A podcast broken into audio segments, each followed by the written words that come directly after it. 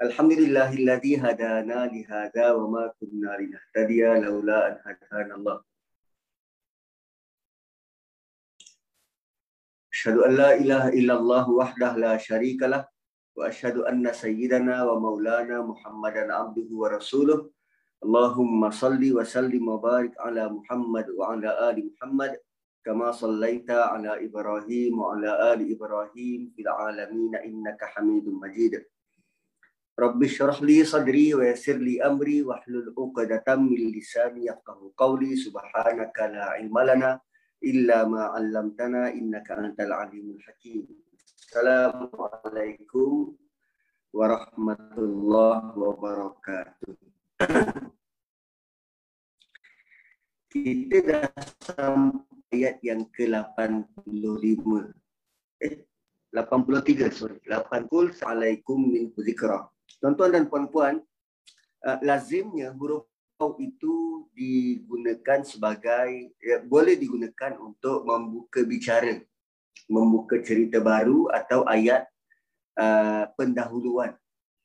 Tapi ada ulama yang melihat bahawa waw dekat situ tu bukan sekadar membuka bicara baru, cerita baru, tetapi dalam pen, dalam bentuk um, sebagai um, sambungan kepada cerita terdahulu. Sambungan kepada cerita terdahulu. Bayangkan tuan-tuan, uh, cerita terdahulu adalah tentang perjalanan um, Nabi Musa menuntut ilmu bersama dengan uh, Hudar kan perjalanan Nabi Musa menuntut ilmu bersama dengan Nabi Haidir kita panggil sebagai Nabi Haidir uh, dan menariknya uh, bila Allah sambung cerita itu dalam dengan menggunakan huruf waw uh, dia ada Uh, satu bentuk persamaan antara cerita sebelum dan cerita yang akan kita lalui. Dari sudut apa? Dari sudut kesemua cerita ini, kesemua cerita ini uh, daripada uh, cerita Nabi Musa bertemu dengan kapal, kemudian pergi uh, ke perkampungan yang anak dibunuh dan kemudian menyelamatkan um, apa nama membetulkan dinding. Semua itu fokusnya kepada membantu orang. Membantu orang. Lalu sampai kepada cerita Zulkarnain, Allah mulakan wa yas'alunaka 'anil qarnain yang nanti Zulkarnain apa yang dia buat ke mana sahaja dia pergi, dia menegakkan keadilan, membantu mereka-mereka yang dizalimi atau membantu mereka-mereka yang lemah. Lalu tengok bagaimana cerita sebelum Allah sambung semuanya dalam satu tema iaitu bantulah orang di mana pun kita berada.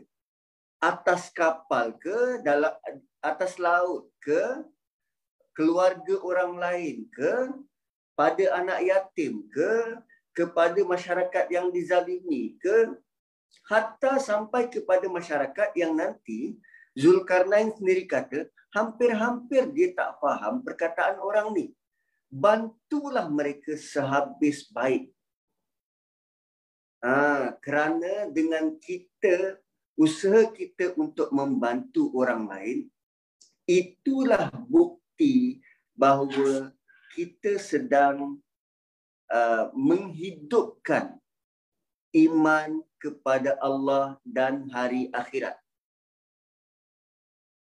Ya, dengan kita membantu orang lain itulah sebenarnya bukti kita beriman dengan Allah dan hari akhirat.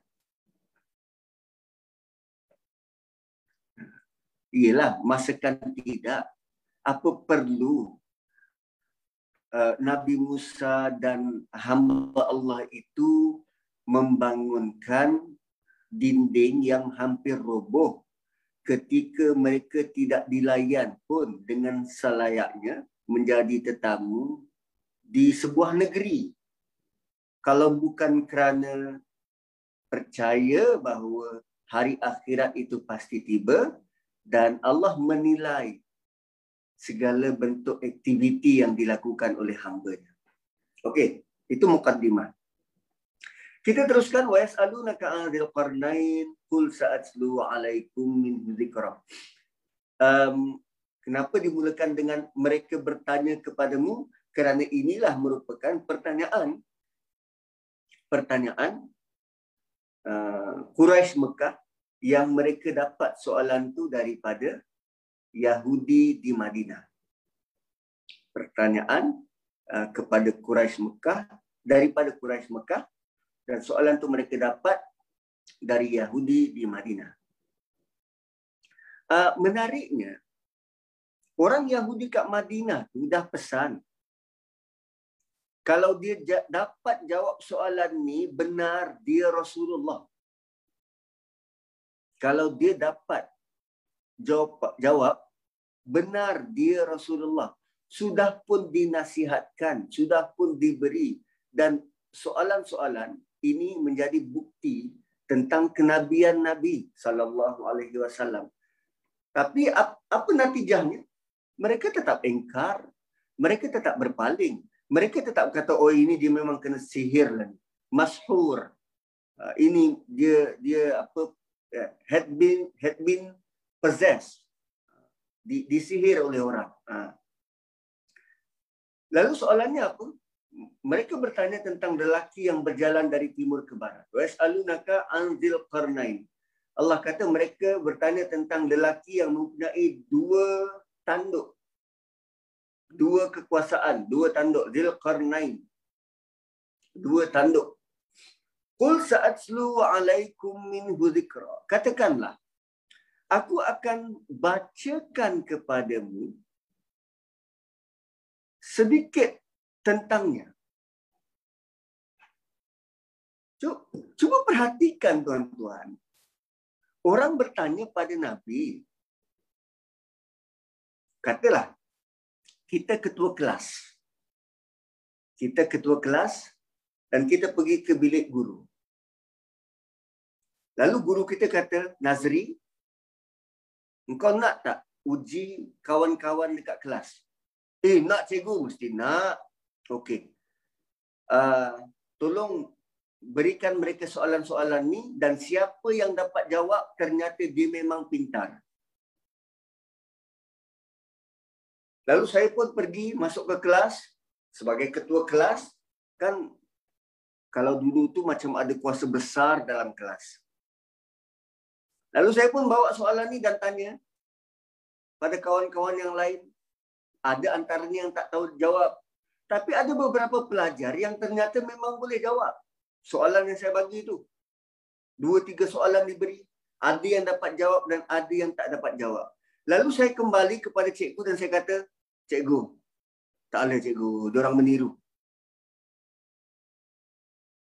Wajar ke saya buat macam tu? Malah Nabi dalam ayat ini sudah pun menunjukkan bahawa bukan dia yang reka cerita.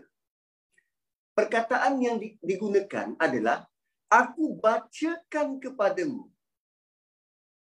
Maksudnya Nabi dapat daripada sumber lain. Cerita ini Nabi dapat daripada sumber lain daripada Allah Subhanahu Wa Taala yang wahyukan kepada baginda. Nabi tidak kata, "Meh, aku ceritakan." Tidak. Kul sa'atslu alaikum min hudikra. Aku akan bacakan. Aku akan beritakan. Aku akan bagi tahu. Nabi tak kata, meh. Aku nak cerita. Ini idea dari aku. Tak. Kul sa'atslu alaikum min hudikra. Aku akan bacakan kepada kamu sedikit perihal tentangnya. Lagi sekali pengulangan perkataan zikra. Sebelum ni kita jumpa juga tentang uh, zikra kan zikra dekat mana ketika um, uh, abdan min ibadina hamba Allah tu berkata kepada Nabi Musa berkata kepada Nabi Musa pada ayat yang ke-70 Fa ini taba'tani fala tas'alni an syai'in hatta uhdithalaka minhu zikra. Maksudnya maklumat yang bakal mereka dapat sikit sangat tentang Zulkarnain. Dan dengan maklumat yang sedikit ini sebenarnya sudah memadai penting untuk kita belajar. Tidak perlu kita sebenarnya tidak perlu maklumat yang panjang yang sangat deep yang akhirnya kita tak buat apa-apa. Cukup sekadar Allah bagi tahu maklumat yang perlu kita perlu dan essential untuk kita tahu supaya kita boleh dapat manfaat seterusnya melaksanakannya okey Inna makkanna lahu fil ardi wa atainahu min kulli syai'in sababa. Sesungguhnya kami Allah telah memberikan kepadanya kekuasaan memerintah di bumi. Inna makkanna lahu. Kamilah yang kukuhkan kedudukannya atas muka bumi. Kami yang bagi. Sebab biasanya pemerintah ni bila dia dapat kuasa, dia rasa kuasa tu milik dia. Tapi rupanya Allah kata, sehebat Zulkarnain itu pun Allah yang bagi. Kami yang bagi kekuasaan memerintah di bumi. Wa atainahu dan kami yang bagi min kulli syai'in sababa kepadanya jalan-jalan bagi menjayakan tiap-tiap sesuatu yang diperlukannya. Tuan-puan, untuk jadi pemerintah, sangat banyak pertimbangan-pertimbangan, keperluan-keperluan, um, uh, jaringan komunikasi yang seseorang tu perlu ada. Kan? Sebagai pemerintah sebenarnya sangat banyak jaringan komunikasi seseorang tu perlu ada. Dan dalam konteks Zulkarnain ini Allah mudahkan semua itu berlaku. Allah mudahkan semua itu berlaku. Qul sa'atlu alaikum min dzikra Renu, wa atainahu min kulli syai'in sababa. Kami beri kepadanya sebab-sebab untuk capai sesuatu. Kalau dia perlu ilmu, Allah lorongkan kepadanya ilmu. Kalau dia perlu pengaruh, Allah bagi dia pengaruh. Kalau dia perlu kepada kepercayaan uh, apa nama uh, walak daripada pengikut dia, Allah yang bagi walak itu kepada pengikut. Dan nanti kita akan menghadapi PRU 15 dan setiap kepimpinan ini kepimpinan uh, apa nama tak kiralah di mana level pun mereka mencari-cari sebab untuk rakyat pilih mereka. Dan adakah pertimbangan kebergantungan pada Allah itu termasuk dalam senarai yang dia perlu capai? Saya sebagai ketua keluarga saya perlu rasa saya perlu menyayangi ahli keluarga saya.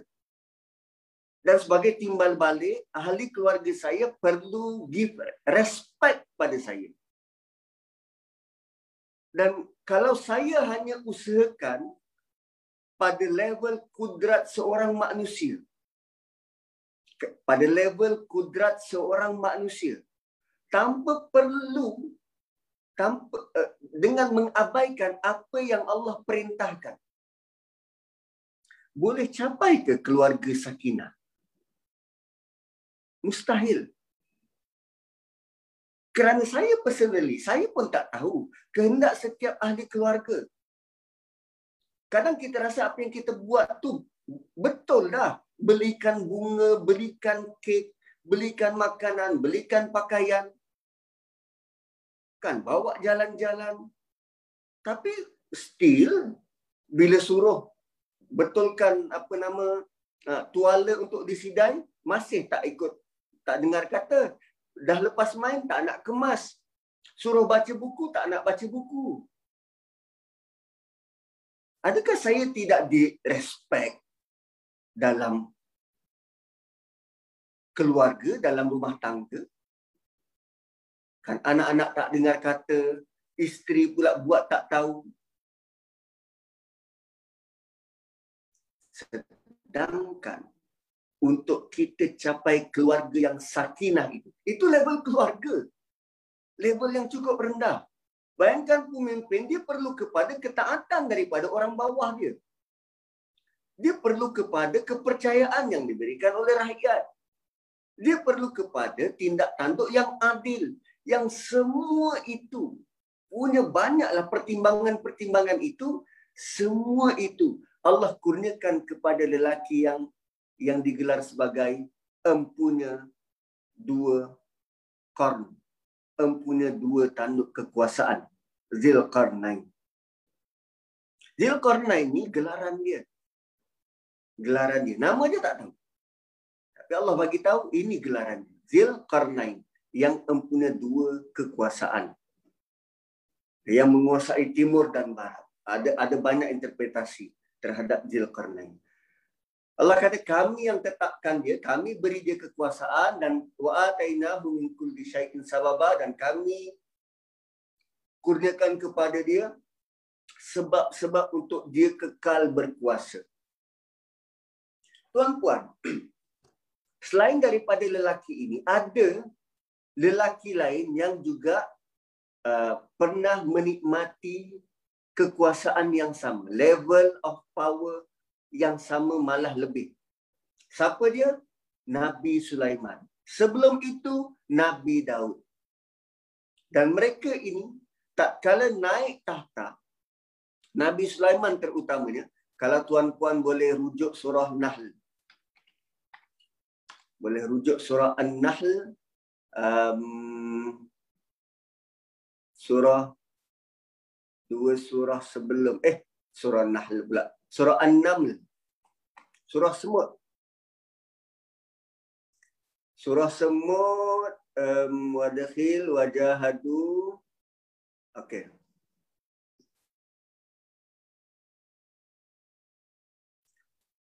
Tak kala Nabi Sulaiman Nabi Sulaiman diangkat menjadi raja menggantikan bapaknya Nabi Daud Waktu ucap pertama baginda adalah Alhamdulillah. Ucap pertama baginda adalah Alhamdulillah. Segala puji bagi Allah yang melebihkan kami. Faddalan melebihkan kami. Dengan limpah kurnia yang sangat banyak.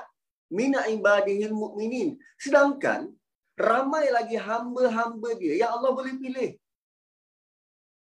Tapi Allah pilih dia. Allah pilih Nabi Sulaiman untuk berada di situ.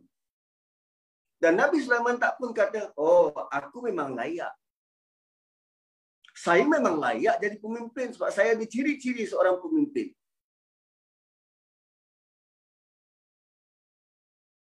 Ha, kita seharusnya tidak melupakan benda tu. Sama macam kedudukan. Pada mana-mana level pun. Saya kan Allah beri saya kesempatan untuk rasa menjadi imam masjid negara. Bukan kerana saya layak. Tapi kerana Allah yang pilih. Lalu saya perlu melaksanakannya dengan sungguh-sungguh dan dengan keimanan penuh bahawa saya bakal ditanya terhadap apa yang saya dipertanggungjawabkan. Bukan kerana dengan, oh, dah jadi imam masjid negara. So, saya boleh buat sesuka hatinya. Tak. Ha, inna makanna lahu fil ardi wa atainahu min kulli syai'in sababa. So, ayat-ayat ini sebenarnya membetulkan kembali cara kita berfikir terutamanya bila kita um, uh, mold atau membentuk cara um, uh, anak-anak kita. Kan? Anak kita masuk sekolah ada yang dilantik jadi pengawas. Ada dilantik jadi pengawas. Dan bagi mereka itu merupakan satu uh, apa nama jawatan yang besar dan full of power. Lalu bagaimana nak instil kepada mereka bahawa jawatan itu bukannya untuk dibanggakan tetapi ada satu tanggungjawab yang perlu dipikul. So Allah kata wa atainahu kami beri dia. Maksud kami beri ni bukannya dia macam satu uh, botol kosong lalu dicurahkan masuk ke dalam botol itu. No. Allah bagi peluang Allah bagi peluang kepada Zulkarnain fa'atba'a sababa. Dia follow Allah bagi jalan, dia follow. Bukannya sekonong-konong daripada langit datang surat lantikan. Ah, engkau dilantik jadi raja. Beserta dengan kelebihan-kelebihan ini. Tidak. Zulkarnain sendiri perlu melalui proses perit getir, latihan untuk menjadi penguasa yang hebat kerana dia apa? Dia ikut, dia follow. Tuan-puan, kita dikurniakan Quran, kita tinggal follow. Kita perlu buat ni faat seba'a sababa. Kita kena ikut Quran tu. Realiti apa yang Allah nak paparkan di sini. Zulkarnain diberi peluang. Engkau ikut ini, kau jadi ini. Engkau ikut A, kau jadi A. Engkau ikut B, jadi B. Dan terbukti, dia ikut panduan itu. Lalu sekarang kita melihat cerita ini, Zulkarnain pernah diberi peluang. Dia ikut dan dia berjaya. Sekarang kita diberi peluang. Terulang pada kita. Kita nak ikut atau tidak. Semalam saya ada contoh, saya bagi contoh tentang makisina fihi abada. Kan menunggu dan menunggu itu sama ada kita menunggu janji yang pasti atau menunggu sesuatu yang tidak pasti. Apa yang Allah janji untuk diikuti ini pasti berjaya. Ini sesuatu yang pasti. Lalu follow je. Jangan ada ragu, jangan ada larai bafi itu. Jangan ada ragu, ikut je. Apa yang Quran pandu, ikut je pasti berjaya pasti berjaya lalu setelah dia follow instruction setelah dia dia ikut apa yang atainahu apa yang Allah kurniakan tu hatta idza balagha maghrib asy lalu dia melaksanakan perintah Allah untuk pergi ambil tahu apa yang berada di bawah kekuasaan dia. So seorang pemerintah, seorang raja, seorang yang berkuasa, dia perlu pergi ke site. Bukan hanya duduk di tempat dia mengarahkan saja. Dia sendiri perlu pergi tengok on the ground, be on the ground. Tengok hatta iza balak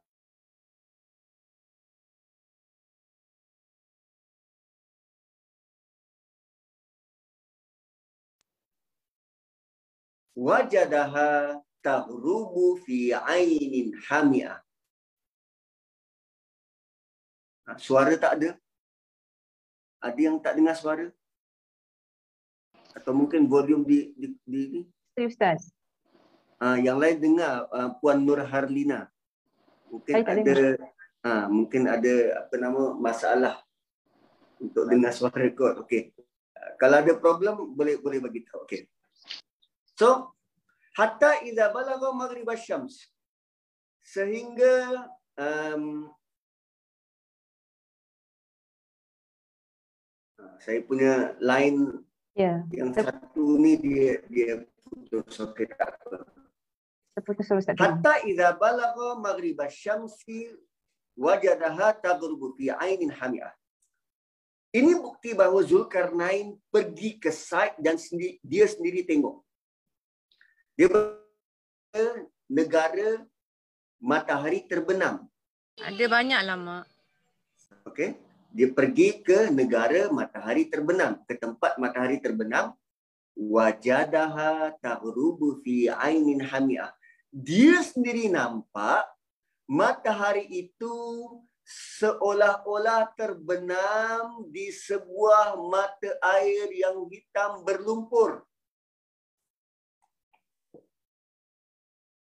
Ha, tengok tuan-tuan. Ayat ni cuba tengok betul-betul.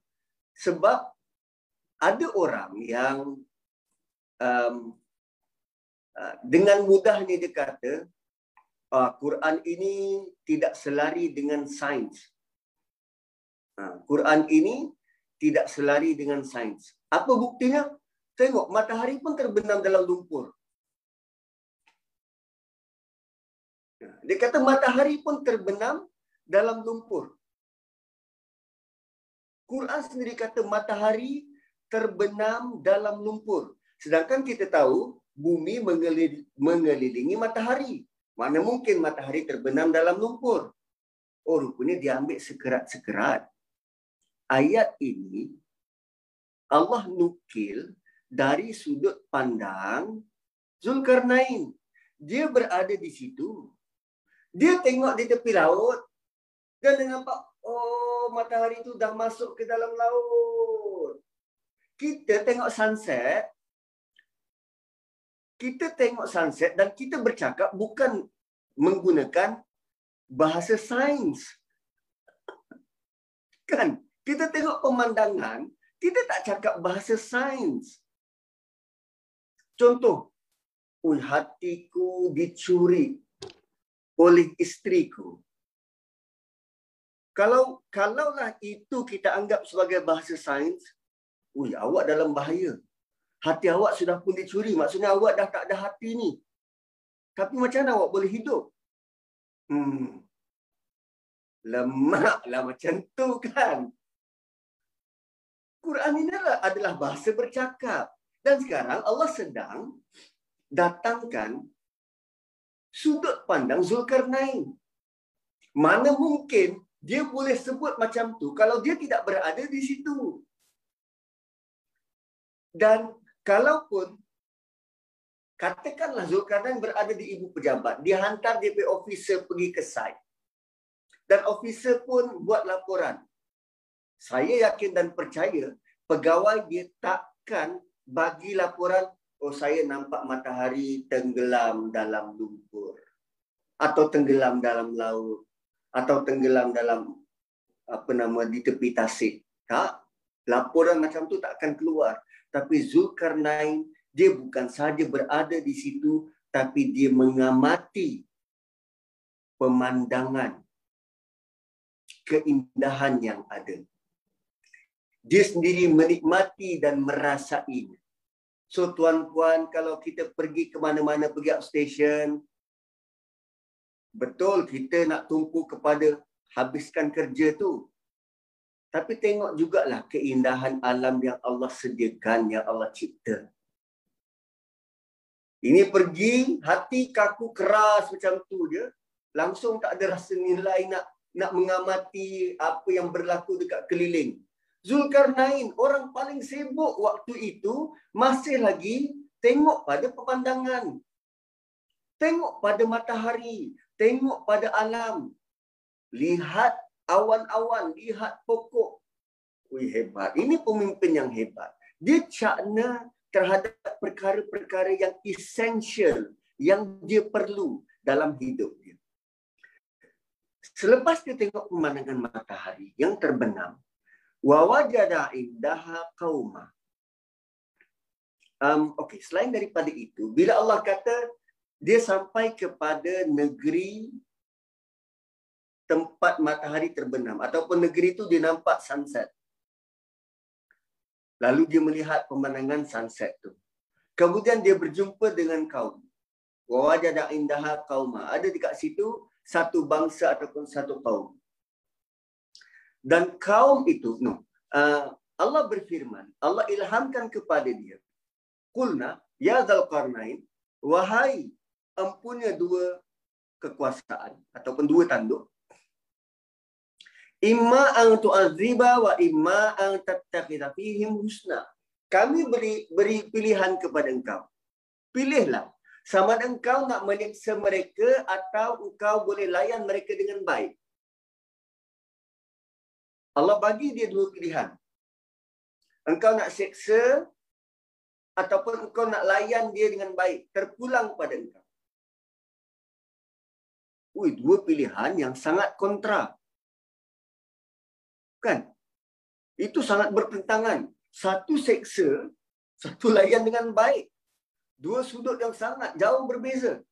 Tuan-puan, kalaulah waktu ini, waktu kita baca ayat ni, oh ini Zulkarnain dia dia bolehlah sebab dia dapat ilham daripada Allah.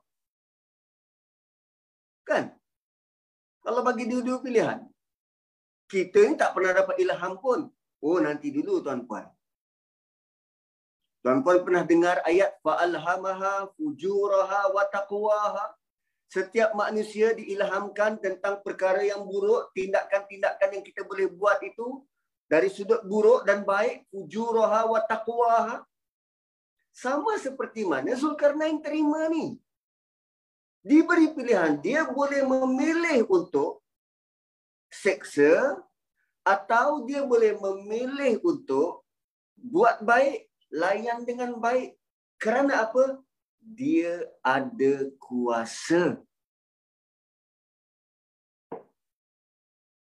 So kita yang ada capability, yang ada orang bawah, kita boleh buat pilihan.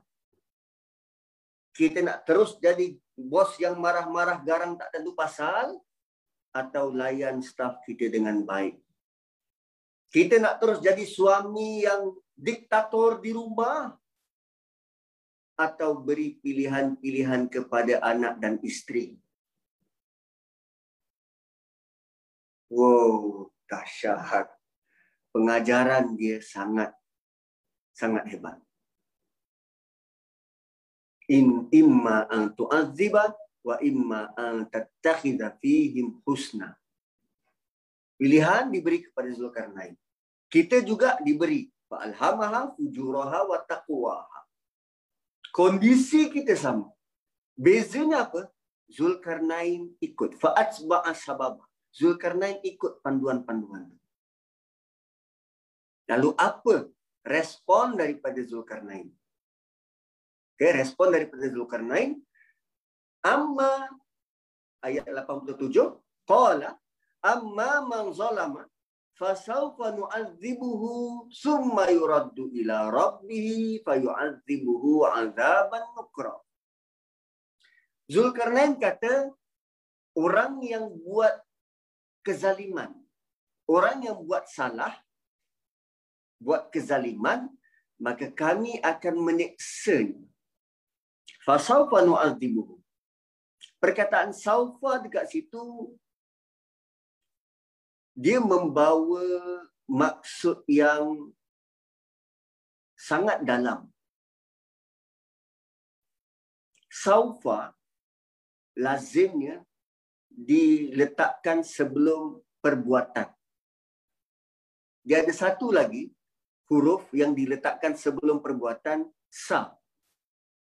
Dia boleh kata qala amma man zalama fasanu'adzibuhu kami akan azab dia, kami akan seksa dia. Tapi Zulkarnain dia guna perkataan saufa. Maksud dia, setelah orang tu buat kesalahan, dia akan melalui proses yang panjang sebelum hukuman dijatuhkan.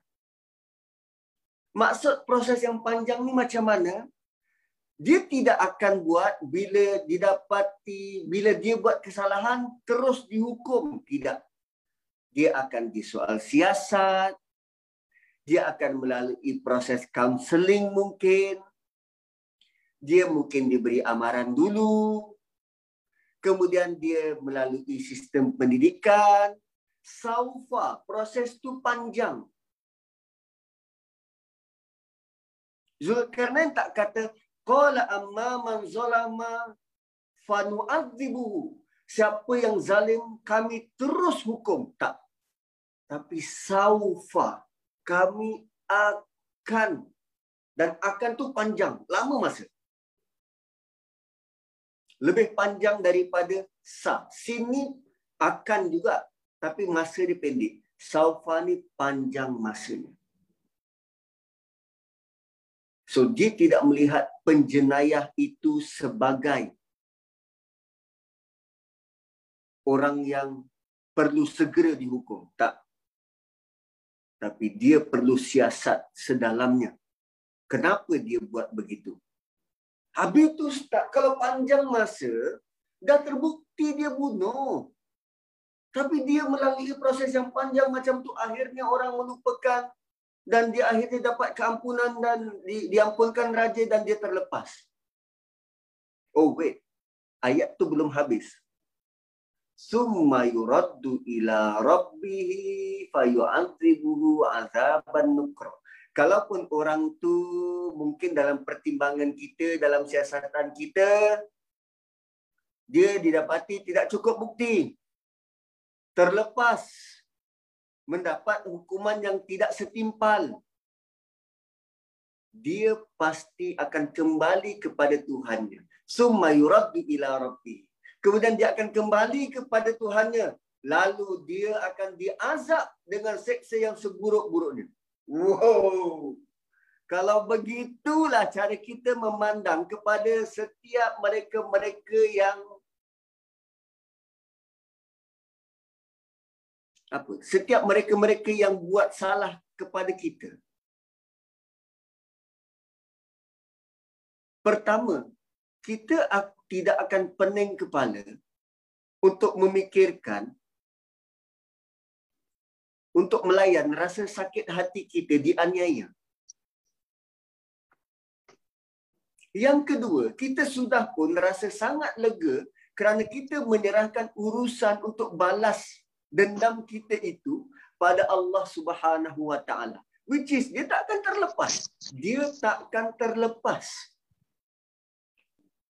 Bicara Zulkarnain membuat tindakan itu, kan dia diberi pilihan.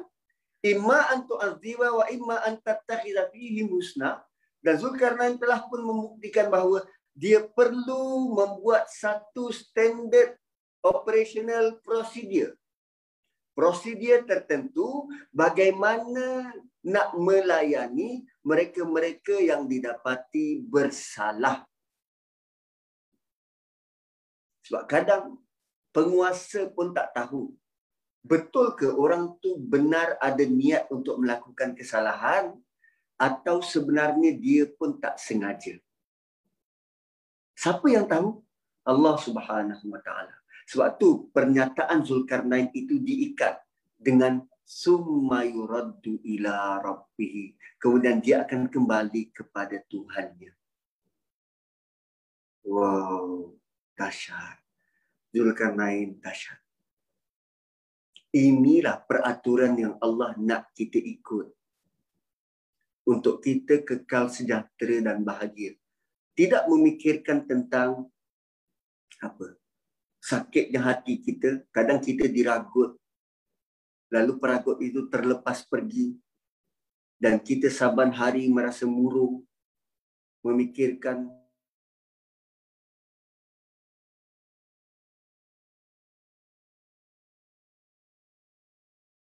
baca summa yuraddu ila rabbih dia pun nanti akan ke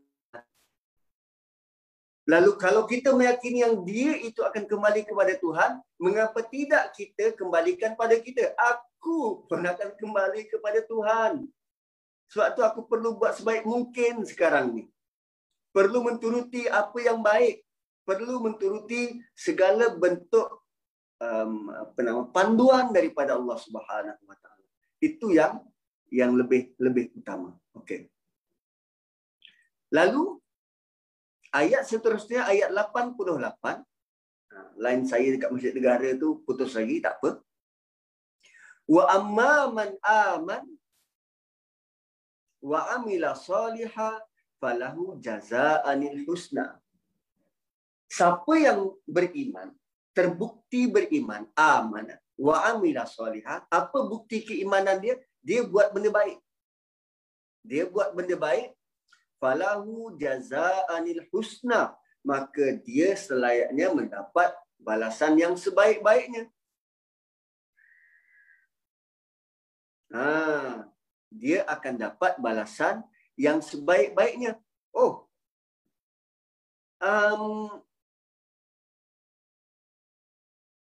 Zulkarnain tidak pun sebut tentang gap masa di sini. Ah, Fasaufa tadi tu ada gap masa. Masa tu panjang. Tapi di sini dia tak kata fasaufa lahu jazaanil husna. Dia terus kata falahu jazaanil husna. Siapa buat baik, kami terus bagi. Tak ada soal siasat. Kan? Tak ada perlu selidik latar, latar belakang. Siapa pun dia siapa buat baik, berbakti kepada agama, bangsa dan negara, kami terus bagi. Tanpa kira latar belakang, kami terus bagi. Falahu jaza'an husna. Wasanakulullah. Dan kami perintahkan kepada dia. Atau kami minta minta dia tolong kami. Min amrina dari urusan-urusan kerja kami. Yusra. Urusan-urusan yang mudah. Kami ajak dia untuk join pemerintahan kami. Dan kami tidak berarti mereka dengan kerja-kerja berat. Wow. So, itu cara fikir seorang pemerintah yang yang hebat dan luar biasa. Dia bukan sekadar memikirkan bagaimana nak kekal berkuasa, tetapi satu sudut yang lebih lebih besar daripada itu adalah bagaimana sebenarnya dia mengiktiraf dia mengiktiraf orang lain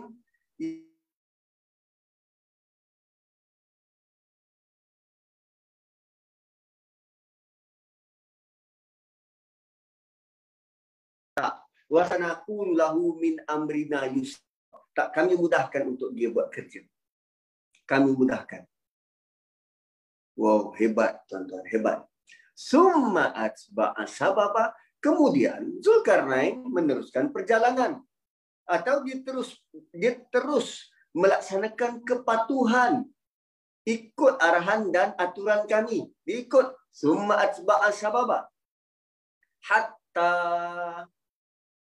idza balagha matli'a syams dia sampai ke negeri tempat matahari terbit. Negeri matahari terbit. Wallahu a'lam di mana tempat ini. Ada ramai yang pergi mengkajinya. Tapi saya tidak tidak uh, tidak nak ber, berpanjang-panjang nak tahu tempat tu di mana. Yang penting kita dapat sesuatu. Kita dapat imbrah. Kenapa Allah sebut Maghrib Asyams? Kenapa Allah sebut Matli Asyams? Sebab di mana pun negeri kita berada sebenarnya kita sedang kita sedang menikmati matahari terbit dan matahari tenggelam di tempat yang sama. Saya berada di Masjid Negara Kuala Lumpur. Dan kita mengalami, merasai matahari terbit. Dan di masjid yang sama ini juga, kita merasai mengalami matahari terbenam. So, kalau kita berlama-lama untuk mencari mana tempat ini, akhirnya kita lari fokus. Lari daripada fokus sebenar untuk dapatkan manfaat lebih besar. Apa dia? Zulkarnain sebenarnya pergi ke tempat itu.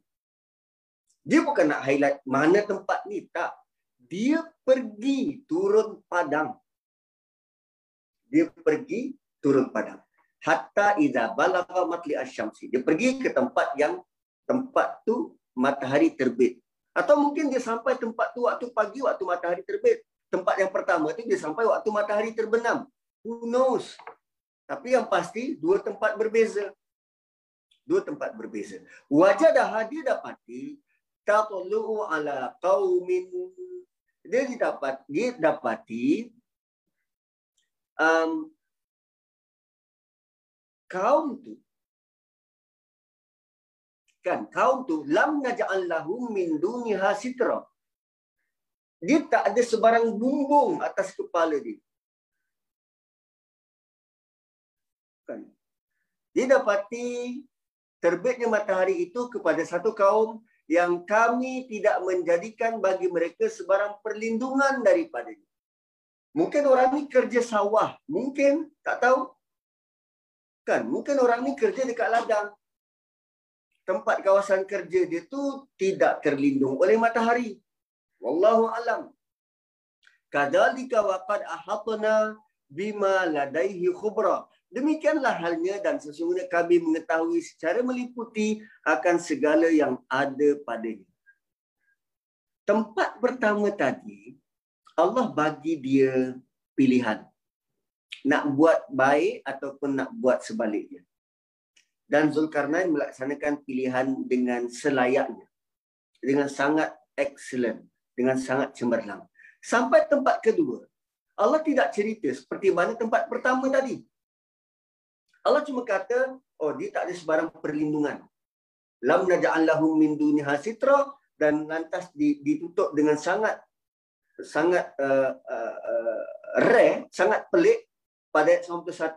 Begitulah halnya kami tahu secara meliputi segala yang ada padanya. Nah, sebenarnya saya pun tak tahu apa misteri di sebalik ayat 90 dan 91 ini, tapi pencarian masih diteruskan Nanti kalau ada nanti saya akan kongsi. 90-91 ni saya masih belum belum dap, belum dapat uh, menguasainya dengan dengan baik. So saya skip dululah 90-91. Tapi setakat ini dia sampai ke tempat matahari terbit, dia dapati orang tu mungkin bekerja atau mungkin dia dia tak ada rumah untuk berlindung ke wallahu alam tak tahu dan Allah tutup dengan demikianlah halnya kami tahu secara meliputi akan segala yang ada padanya. Okey. Kemudian dia berjalan lagi. Summa atba'a sababa. Dia berjalan lagi. Hatta idza balagha baina saddai. Sampai sehingga dia sampai antara dua gunung. Saddud Saddi uh, uh, apa nama? penghadang ataupun penghalang. Saddu zara'i penghalang ataupun penghadang. Sadai dua gunung yang gunung tu mampu menghalang daripada dua daerah uh, bertemu. Sadai. Wajada min dunihima qaum. Dan kami dapati di celah-celah dua gunung ini min dunihima dekat dengan mungkin di kaki gunung tu kauma satu kaum. La yakaduna yafqahuna qaula hampir-hampir kami tak faham bahasa dia. Um, tuan-puan pemimpin bila dia turun padang dia akan jumpai dia akan mengalami dia akan beroleh pengalaman yang dia tak pernah tak mungkin akan jumpa hanya di ibu pejabat, hanya di ibu pejabat atau hanya di di di, di meja kerja dia tak. Boleh jadi dia pergi ke kawasan dia, dia akan jumpa kepada masyarakat yang langsung dia tak boleh pergi. Zulkarnain kata ni, la yakaduna. Kada ni hampir-hampir. Dah kemuncak dah. Yafqahuna qawla. Hampir-hampir dia tak faham apa kau tu cakap. Kita kalau tak boleh nak berkomunikasi, apa kita buat? Pertama, kita akan buat barrier. Eh, susah nak bercakap dengan ini, tak faham. Kita akan back off. Buat barrier. Lupakan. Dan kalau kita pun tak faham, apatah lagi orang lain? Abaikan.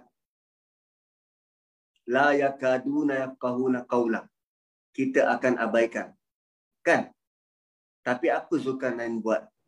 Dia berusaha untuk menyambung, untuk cari bagaimana, ada, ada kata bagaimana nak faham apa yang diucapkan oleh kaum itu. Dia berusaha sedaya upaya untuk mencari jalan bagaimana nak faham apa yang dia cakap. Dan akhirnya dia berhasil. Hampir-hampir tak faham, dia berusaha untuk faham dan akhirnya dia berhasil. Qalu ya dal qarnain. Ha, ini apa yang difahami oleh pihak Zulkarnain. Qalu ya zal ya. Kaum ni berkata kepada Zulkarnain. Inna ya'juja wa ma'juja mufsiduna fil ard. Sesungguhnya Ya'juj dan Ma'juj merosakkan mufsidun merosakkan bumi. Melakukan kerosakan di bumi. Fahal naja'alu laka maka mampukah engkau ataupun bolehkah engkau jadikan kharajan kharjan? Fahal naj'alu laka kharjan? Mampukah? Setujukah? Kalau kami bagi kami upah engkau okey kami menentukan sejumlah bayaran fahal naj'alu laka kharjan? Boleh tak kami sediakan bayaran ala an taj'ala bainana wa bainahum sadda. Kami bayar engkau dengan syarat engkau buat tembok antara kami dan mereka. Satu permintaan yang cukup pelik. Satu permintaan yang cukup pelik. Pertama dia sebut tentang Ya'juj, Ma'juj buat kerosakan. Yang kedua dia tawarkan, nak tak kalau kami bayar engkau, kami sanggup bayar kepada engkau dengan syarat engkau buat tembok. Anta ja'ala bainana wa bainahum sadda. Kau buat tembok yang serupa. Macam saddain tadi. Nah, kau buat tembok yang serupa. Antara kami, bainana wa bainahum antara kami dan mereka wabainahum sadda. Um, kepelikannya adalah kenapa first negotiation pada perbincangan pertama lagi kaum ni sudah pun sebut tentang kami bayarlah. Kami sanggup bayar ada possibility, ada kemungkinan bahawa kaum ini sebenarnya sudah hampir putus asa untuk minta bantuan daripada pihak berwajib. Banyak birokrasi mungkin, banyak hengki-pengki. Bila pemimpin paling utama turun, Tuan, kami sanggup bayarlah Tuan. Kami sudah sangat terseksa. Tolonglah buat tembok. Kan? Dan kita pernah tahu ke apa berlaku dekat akar umbi? Hmm. Kita pernah tahu ke apa yang dihadapi oleh orang Islam yang lain dalam Malaysia? Yang dia nak dapat akses kepada Quran ni punya susah. Dia tidak pun pernah terdedah dengan sebarang bentuk nak belajar tentang akhlak, keadab ke, wow. Dan ada tak kita usaha untuk pergi ke situ? Ah. Dan Zulkarnain melakukannya. Ha. Dia bukan bermaksud nak merasuah Zulkarnain. Tapi kerana mereka sudah hampir-hampir kehabisan usaha minta bantuan orang situ, minta bantuan orang sini tak dapat. Tapi harta mereka tetap dirosakkan.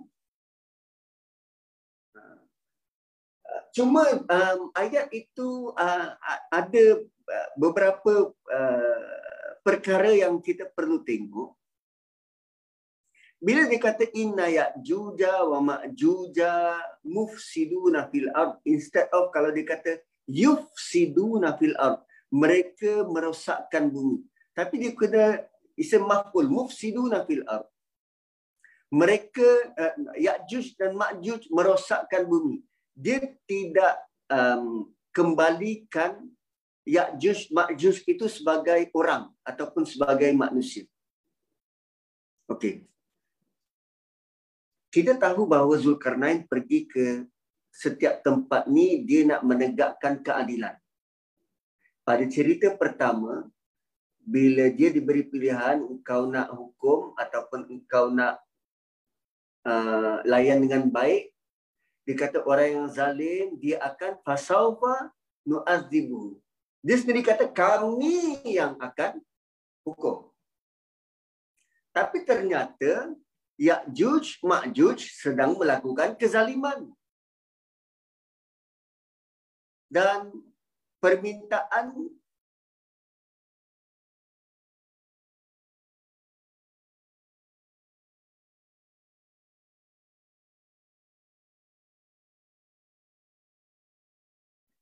suruh Ustaz.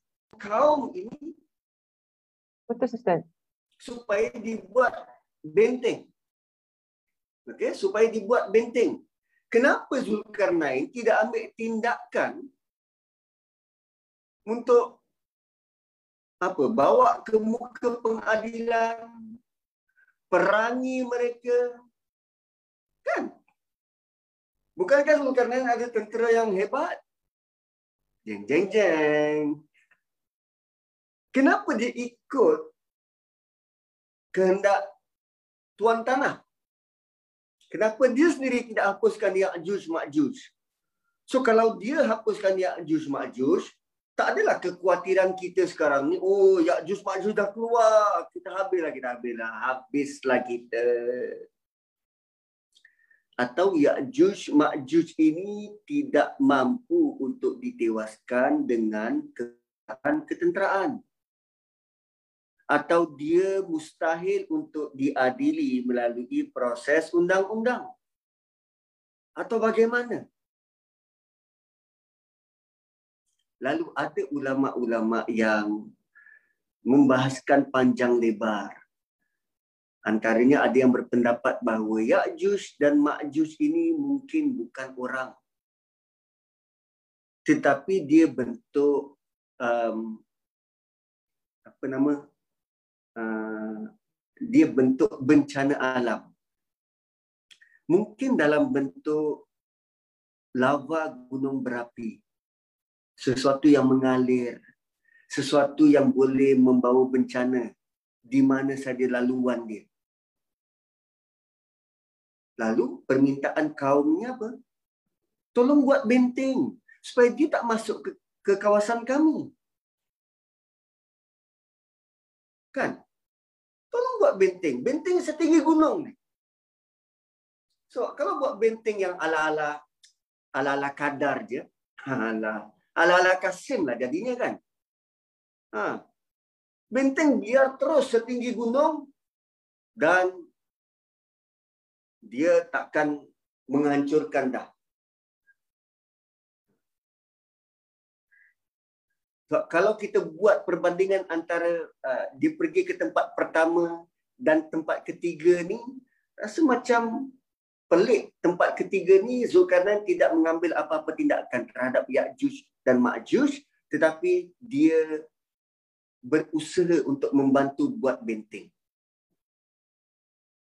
Ha, dan kalau ikut logik, kalaulah Ya'juj Ma'juj tu dalam bentuk kuasa lain, kuasa tentera lain. Penjahat mungkin, penjenayah mungkin. Atau orang yang apa? Uh, tidak bertamadun, tidak beradab. Mesti mereka akan mengganggu, buat kacau ganggu sepanjang kerja-kerja bina tembok dan takkan Zulkarnain duduk saja melihat dikacau ganggu. Wallahu alam. Itu pun hanya dapatan-dapatan daripada ulama dan kita pun tak tahu perkara sebenar dan kita ambil uh, apa nama uh, ibrahnya Zulkarnain bantu kaum walaupun dia hampir tak faham kaum tu cakap apa. Uh, itu antara ibrah besar dia. Okey. Dan kaum tu sanggup bayar kerana mereka sudah sangat terdesak. Ha, mereka sudah sangat terdesak. Tengok tu macam ada soalan dekat chat tu. Apa apa di persoalan tu?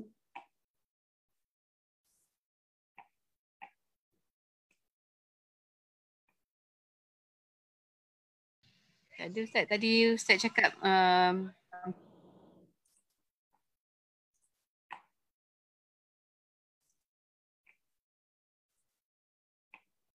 Ya, ada apa apa soalannya? Ya'juj dan Ma'juj ni Ha? uh, pada masa itu memang tidak mampu dihapuskan terus ya Ustaz? Ya betul. Sebab sebelum tu kan di, dah dibagi tahu tentang um, Atasi dia. So dia Ah. hanya dalang dengan tembok saja. So apa yes. Tak suara suara suara puan putus-putus. Macam mana macam mana soalannya?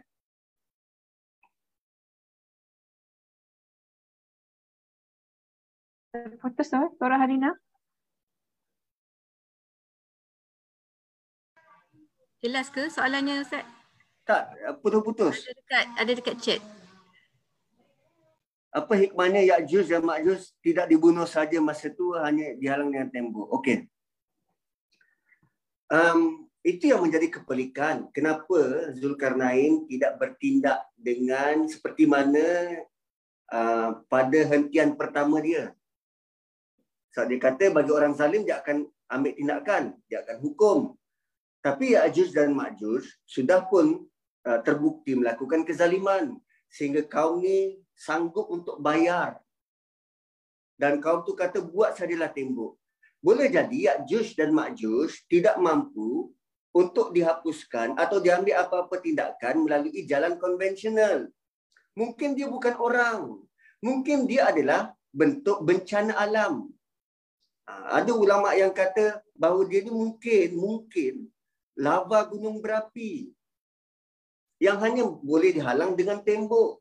Tapi itu pun bukan untuk tempoh masa yang lama. Satu masa nanti dia akan pecah. Satu masa nanti dia akan pecah. Dan bila dia pecah, kita tahu bahawa dekat situ, di sebalik tembok tu, tinggalnya satu kaum. Okey? Tinggalnya satu kaum yang kaum itu kaum itu hampir-hampir tidak difahami perkataannya.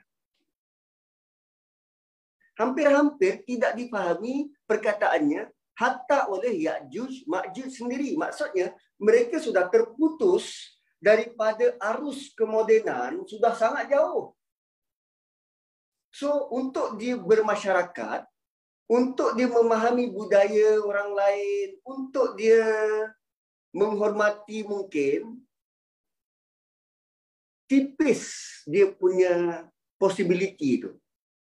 Lalu kalau tembok itu pecah dan kaum ini mula turun daripada bukit itu. Pergi berasimilasi dengan masyarakat lain. Tak mustahil akan berlaku pembunuhan mungkin. Sebab tak faham. Kaum ni dia tak faham apa pun.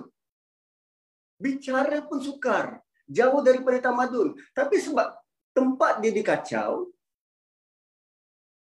ah, so teori seterusnya adalah kaum yang minta tolong ini nanti keturunannya yang akan turun daripada bukit. Kaum Ya'juj Ma'juj. Ah, itu kalau kita nak relate dengan eh dia turunlah daripada bukit ustaz, dia merosakkan kerosak dia melakukan kerosakan. Ah, so ah, pandangannya adalah Ya'juj Ma'juj waktu itu mustahil untuk dilayan seperti mana manusia.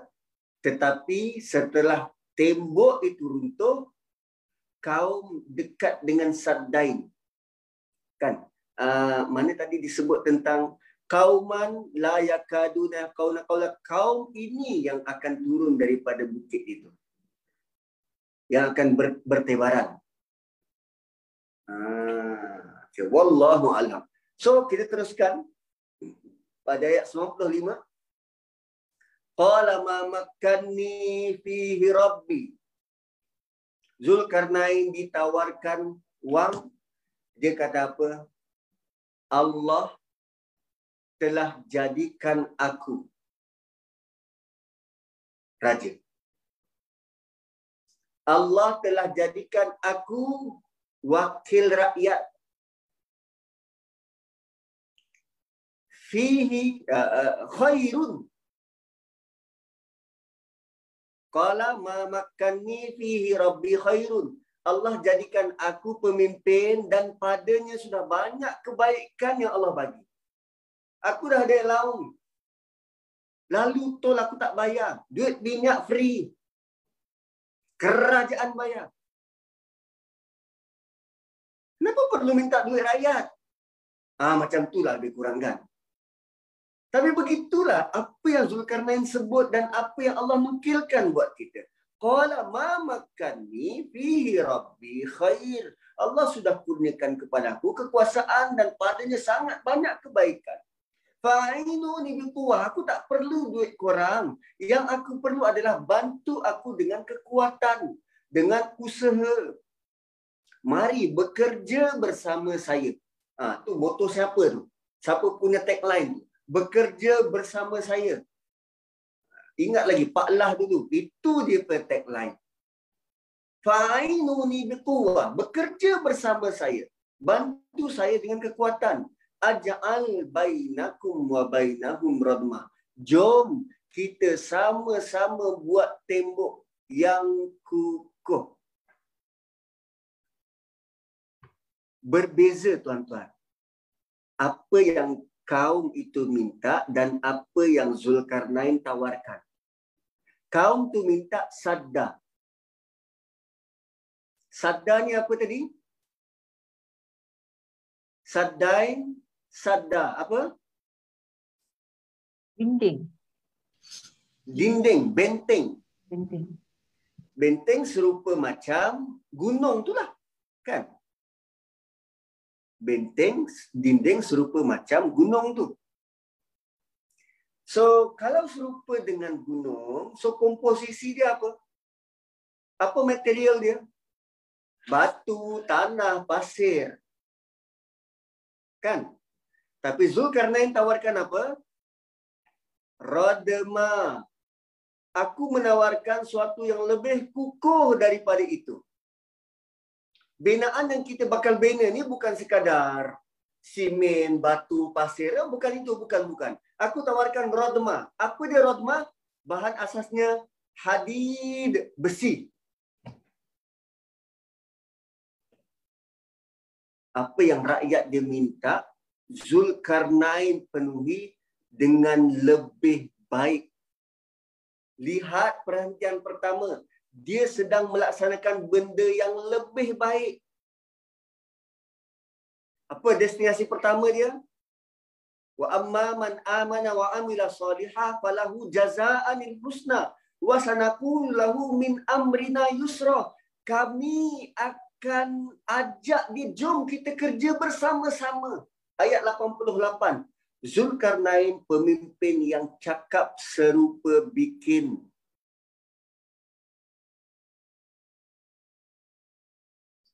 Ah, dahsyat. Dahsyat, tuan-tuan. Dahsyat. So, ayat 95. Fa'inu ni biquwah. Bantulah aku dengan tenaga kamu. Aja'al bainakum wa bainahum radma. Dan aku akan jadikan antara kamu dan mereka radma tembok yang kukuh tembok besi yang kukuh Ustaz, ada perbezaan ya perkataan, perkataan sadma dan radma ayat 94 dengan 95 ya? Ya betul. Sadda tu tembok juga tapi bahan asasnya macam gunung tu sadai. Mungkin batu. Ha. Tapi radma bahan asasnya um, apa nama besi. Kita kita panggil tembok juga sama ada di tembok batu atau tembok besi. Sada tembok batu, radma tembok besi. Zulkarnain dia menawarkan benda yang lebih daripada apa yang rakyat dia nak. Lalu bila ditawarkan benda yang lebih dari apa yang rakyat dia nak, maka kesannya rakyat akan pasti memberikan bantuan sepenuh hati kepada kerajaan yang memerintah. Tak gitu? Ha. Rakyat minta A, kita bagi A+. Oh memanglah makin makin wala, makin taat. Tapi ini bila rakyat sebut sesuatu, jangan ini ini kerajaan yang yang yang baik, yang yang dekat dengan Tuhan. Rakyat tak boleh buat macam ni. Salah rakyat pula. Tapi yang Allah datangkan adalah pemimpin itu perlu tawarkan sesuatu yang lebih daripada apa yang rakyat nak. Kan hapuskan terus ketirisan-ketirisan ni. Apa? Uh, apa kartel daging. Terus basmi terus habis-habisan. Buatlah rakyat boleh. Well, inilah kerajaan yang kami benar-benar support dulu kini selamanya. Ha. ha itu yang dululah. Tak tahu yang akan datang ni. Kita berdoa bahawa Allah akan kurniakan yang paling baik untuk. Lalu apa tindakan Zulkarnain? Atuni Zubarul Hadid. Kumpulkan, datangkan kepada aku ketulan-ketulan besi. Zubarul Hadid, ketulan-ketulan besi. Hatta idza sawa bainas sadafain. Sehingga dia menyamai. Besi itu dihimpun, dikumpulkan sehingga dia sama rata dengan dua gunung. Wih, berapa banyak besi tu? berapa banyak besi nak dikumpul sampai setinggi gunung tu? Banyak sarafain. Wah. Wih, dahsyat. So, dia bukan sekadar kerja bersama-sama saya. Tapi bila pemerintah menawarkan kepada rakyat benda yang lebih, maka kesanggupan rakyat bekerja luar biasa. Untuk kumpul besi setinggi gunung tu, oh, itu satu usaha yang menakjubkan yang asalnya tengok bila rakyat terdesak sampai sampai sanggup bayar sang, sampai sanggup bayar untuk minta tolong maka bila Zulkarnain tawarkan sesuatu yang lebih bermakna buat mereka mereka akan tumpahkan kesetiaan loyalty yang tidak berbelah bagi kepada pemerintah. Hatta idza sawa baina sadafaini bila besi itu sudah cukup banyak qalan fuhu maka Zulkarnain perintahkan kepadanya tiuplah dengan alat-alatmu. Qalan fuhu bakar ataupun tiuplah bakar besi itu hatta idza ja'alahu nara. Sehingga bila besi itu sudah merah menyala ja'alahu nara besi itu sudah merah menyala. Kenapa perlu besi merah menyala? Sebab dia nak campur dengan bahan lain besi ini bila dia sudah uh, mula mencair dan mula merah menyala maksudnya dia sudah cukup lembut untuk diadun digabungkan dengan bahan lain. Atuni ufrig alaihi qitra bila besi itu sudah panas maka bawalah tembaga cair supaya aku tuangkan ke atasnya. So dua benda tengok berapa banyak usaha yang diperlukan untuk buat radma kumpul besi panaskan besi sampai dia merah dalam masa yang sama kumpul tembaga panaskan tembaga sehingga cair. Ha. Tuan-tuan dulu belajar sains kan, mana lebih keras, besi ke tembaga? Ha, tu tuan-tuan cari sendiri, mana lebih keras, besi ke tembaga? So besi sampai dia merah, tembaga panaskan sampai cair. Alamak sampai cair supaya nanti boleh dituang atas besi untuk memastikan ianya benar-benar firm dan kuat. Ui, ini bukannya pemimpin turun padang buat majlis pecah tanah. Level ini Zulkarnain dia bawa industri berat masuk ke perkampungan itu untuk laksanakan projek mega.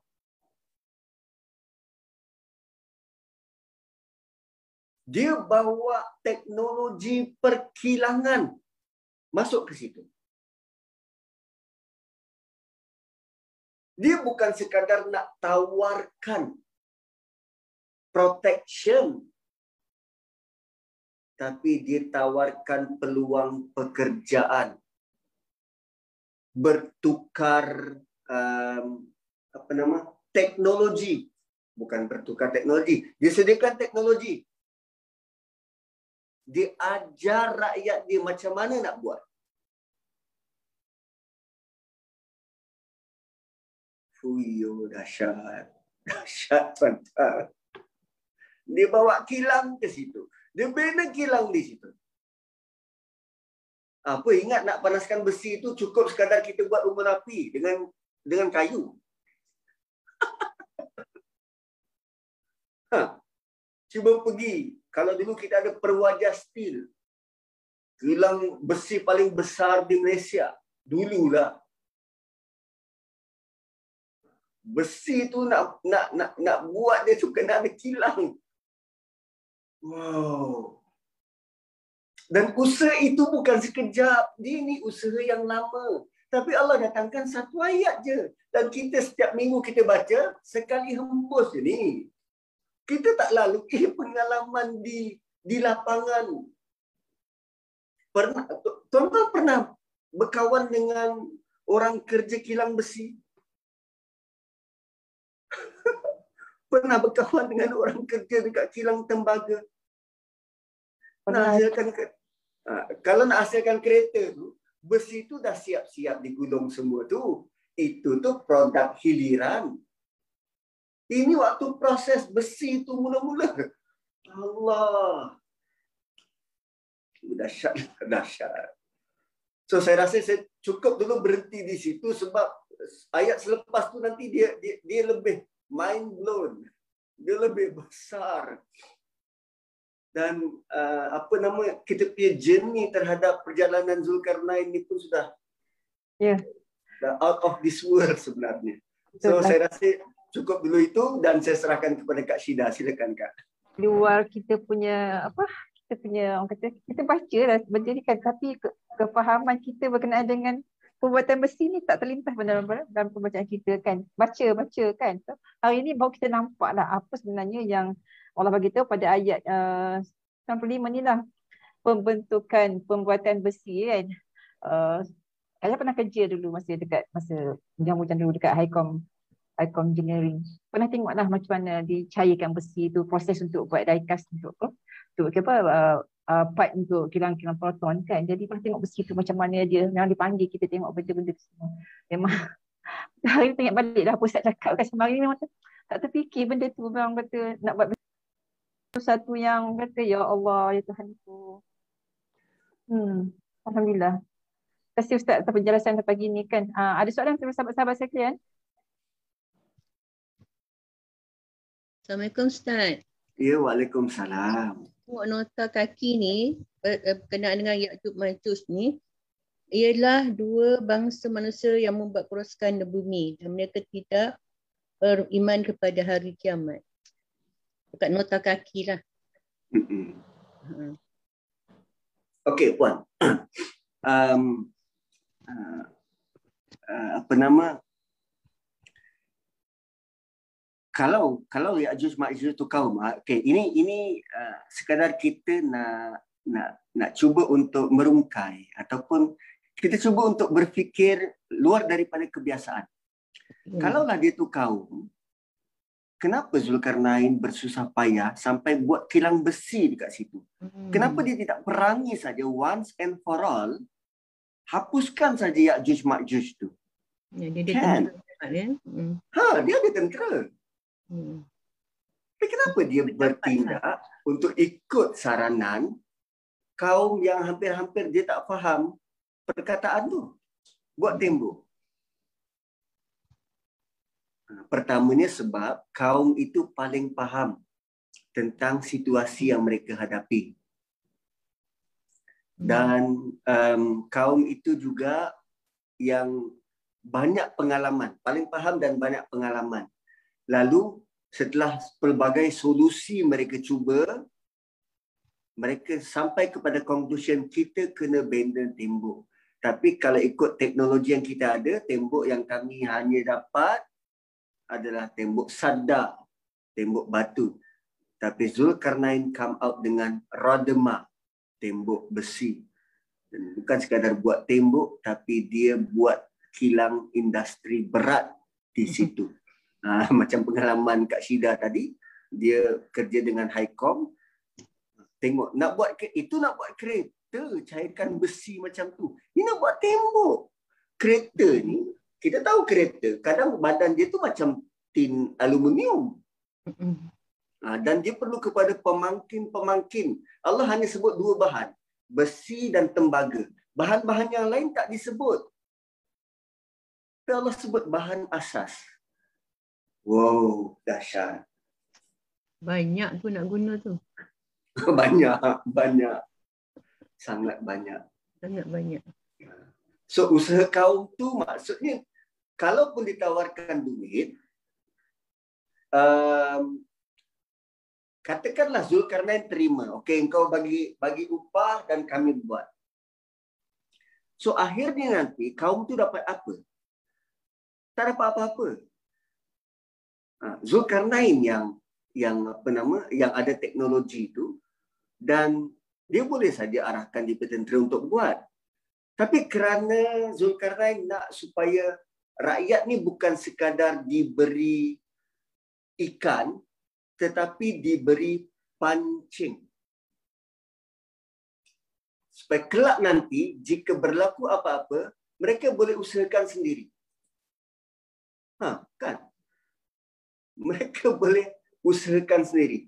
Maksudnya, um, kena bekerja bersama-sama sebab korang um, ra- rakyat ni nanti juga yang akan menghadapi Ya'juj Ma'juj itu secara direct dan secara terus. Ha, secara terus. Uh, dan apa-apa perkara yang berlaku akan datang, uh, mereka boleh hadapi dan ata- atasinya sendiri.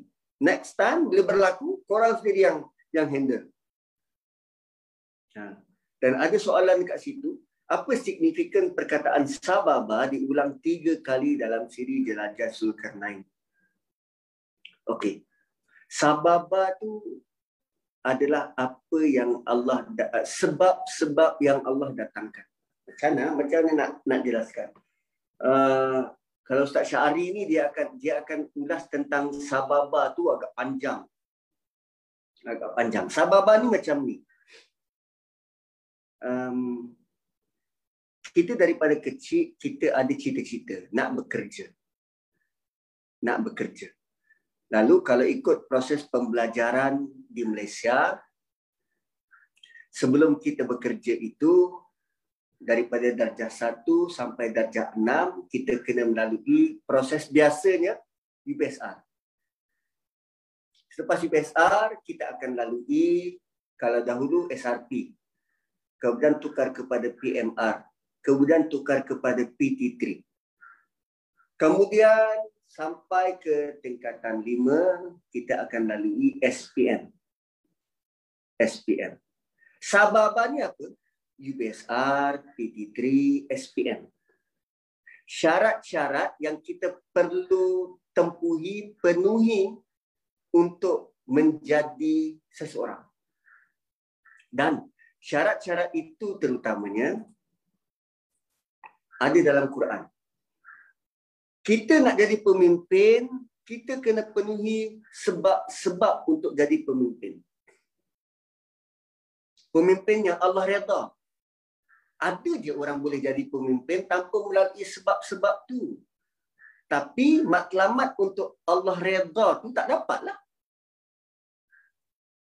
So, fa'at ba'an sababa diulang tiga kali. Ada sebab-sebab yang Allah sudah pun design dan kita lalui. Sebab-sebab dalam menurut panduan Quran. Bila kita lalui, kita kita akan sampai kepada destinasi yang Allah janjikan, syurga. Kita boleh je lalu jalan lain. Kita boleh je lalu um, apa nama um, mungkin uh, uh, lalu guna pengangkutan lain. Ya Allah suruh ni lalu guna kereta. Tapi kita, kita boleh dia guna kereta api, guna kapal terbang. Tapi jaminan untuk sampai kepada destinasi yang sama, iaitu syurga, itu tak ada jaminan. Zulkarnain dia ikut sebab sebab sababa yang telah pun Allah gariskan. SOP yang Allah telah pun gariskan. Dalam agama kita dalam dalam untuk umat Muhammad ni dia punya sababa tu simple. Amanu wa amilus solihat amanu wa amilus solihat itu dia sebab yang kita perlu terus konsisten berada di atasnya beriman dan buktikan keimanan itu cara iman tu perlu dibuktikan dengan apa? Dengan perbuatan. Kita membuktikan iman kita dengan solat. Kita buktikan keimanan kita dengan melakukan um, ibadah puasa. Kita buktikan keimanan kita dengan bercakap benar. Kita buktikan keimanan kita dengan menolong orang. Kita buktikan kita beriman kepada Allah dengan kita tolong orang kerana Allah bukan kerana nak orang tu balas balik pada kita. Itu amanu wa amilus solihat. Itulah merupakan sababa kita. Dan Zulkarnain telah pun ditentukan sababan buat dia. Fa'atba'a sababa. Ada prasyarat-prasyarat yang dia perlu patuhi. Dan dia follow semuanya. Sebab tu dia berjaya dan um, itulah uh, apa nama pada ayat 96 tu kita berhenti sebab nanti ayat seterusnya nanti Allah akan jelaskan kepada kita apa natijah apa hasil daripada yang yang ditunjukkan oleh Zulkarnain kerana diikut asbab sababan dia ikut sebab-sebab yang Allah tentukan apa natijahnya Natijahnya nanti ada di kat hujung. Dan itu semua yang kita perlu capai. Natijah di hujung itu. Wallahu a'lam. Aunty Shida, silakan Syah. We just nak apa? I just thinking like this. Sebenarnya macam bila diberi peluang untuk menolong orang, Zulkarnain buat tu dengan the best he did right. Kena buat dengan bersungguh-sungguh dan yang terbaik that that one thing yang ibrah yang kita boleh ambil lah yang Nisha nampak hari ni. Wallahu alam. Betul betul. Terima kasih terima kasih Nisha. Dia diberi peluang. Ha, itu pun dalam bentuk faat sebab sabab. Allah datangkan sebab. Allah datangkan orang untuk dibantu. Engkau bantu tak dengan baik? Atau engkau laksanakan tak dengan dengan uh, kapasiti engkau? Dan Zulkarnain telah melaksanakannya dengan sangat baik.